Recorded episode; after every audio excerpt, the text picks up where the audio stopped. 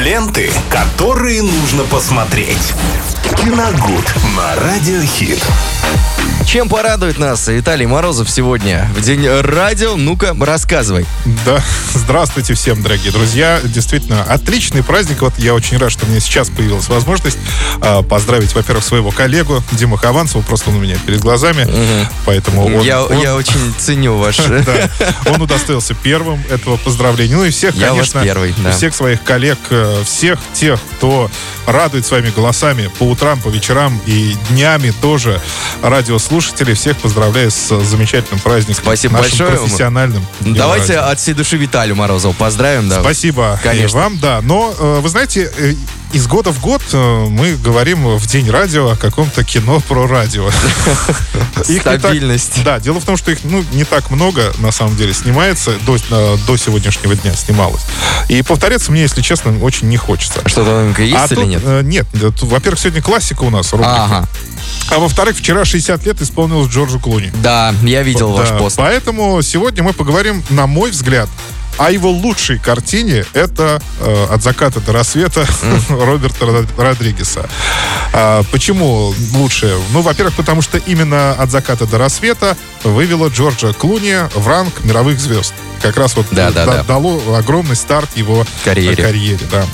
А, во-вторых, это действительно замечательное кино. И в-третьих, э, Джордж Клуни в этом фильме мне нравится больше всех, так скажем, среди его актерских работ в различных картинах. Хотя он был, ну, к примеру, невероятно хорош у Коуэнов, э, когда играл «О, где же ты, брат?», играл э, в, м, после прочтения «Сжечь». У него ну, ну, здорово получалось играть вот так, каких-то дундуков с очень глупыми лицами.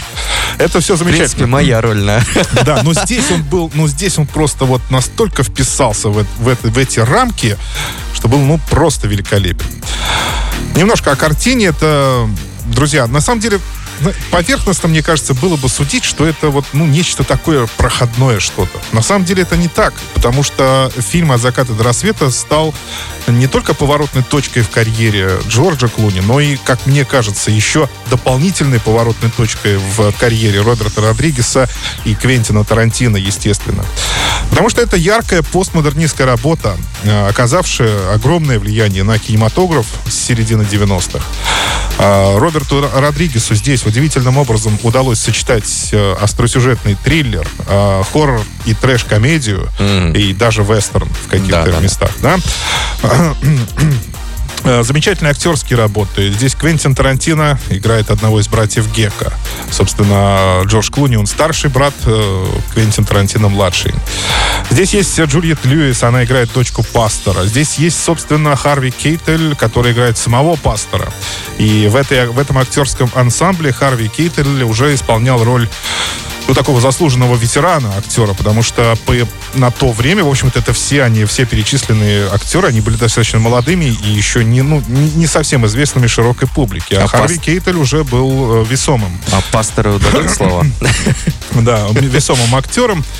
А, на 22-й премии церемонии Сатурна фильм, Сатурна фильм забрал две статуэтки за лучший фильм ужасов. И, а Клуни, кстати, получил звание лучшего актера. Вполне заслуженно, да. Э, Сценарий писал Квентин Тарантино и, согласно легенде, продал его Родригесу за 1 доллар. Поэтому в картине не, не то, что много долларов, а много фирменных диалогов. Э, Именно фирменных тарантиновских Тарантино, диалогов, э, которые, в общем-то, ни о чем, но удивительно увлекательных. А, говоря о Конечно, не стоит э, упомянуть и Сальму Хайек тоже. Она еще тогда тоже была очень молодой актрисой, еще толком никому не известной. И ее танец э, зажигательный в баре, ну, не Да, я вижу ваш название. э, блеск в глазах. Этот ее танец, но он же, э, послушайте, но он же стал э, действительно буквально вековым. Его вспоминают до сих пор, его постоянно показывают. Он становится э, объектом и мемов различных, чего только нет. Он, это было шикарное исполнение, которое запомнилось до сих пор.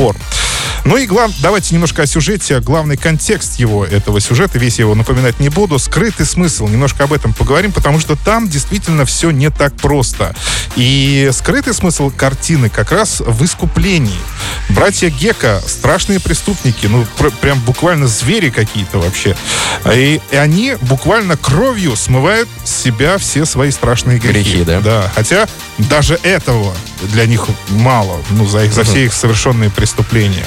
И кроме того, пастор в исполнении Харви Кейтеля в начале фильма уже теряет веру, а когда начинаются вот эти страшные события во второй половине фильма, он вновь ее обретает. Это поэтому некая притча, в которой страх от неестественного в обыденной страшной реальности, вот э, именно это в э, такие рамки сюжет помещен. Ведь первая половина фильма это какая-то очень страшная, но обыденная реальность, да? А потом начинается еще страшнее. Но это уже нереально. То есть, ну, э, мозг не успевает обрабатывать всю информацию. И поэтому э, это как раз-таки в сюжете и отрезвляет э, страдающих там, ну, от жадности, алчности, сомнений людей, э, буквально их очищая. То есть, да, и этим, этим Обнуля- обнуляются, да, так скажем. ну, э- этим, да, этим картина, на мой взгляд, и хороша.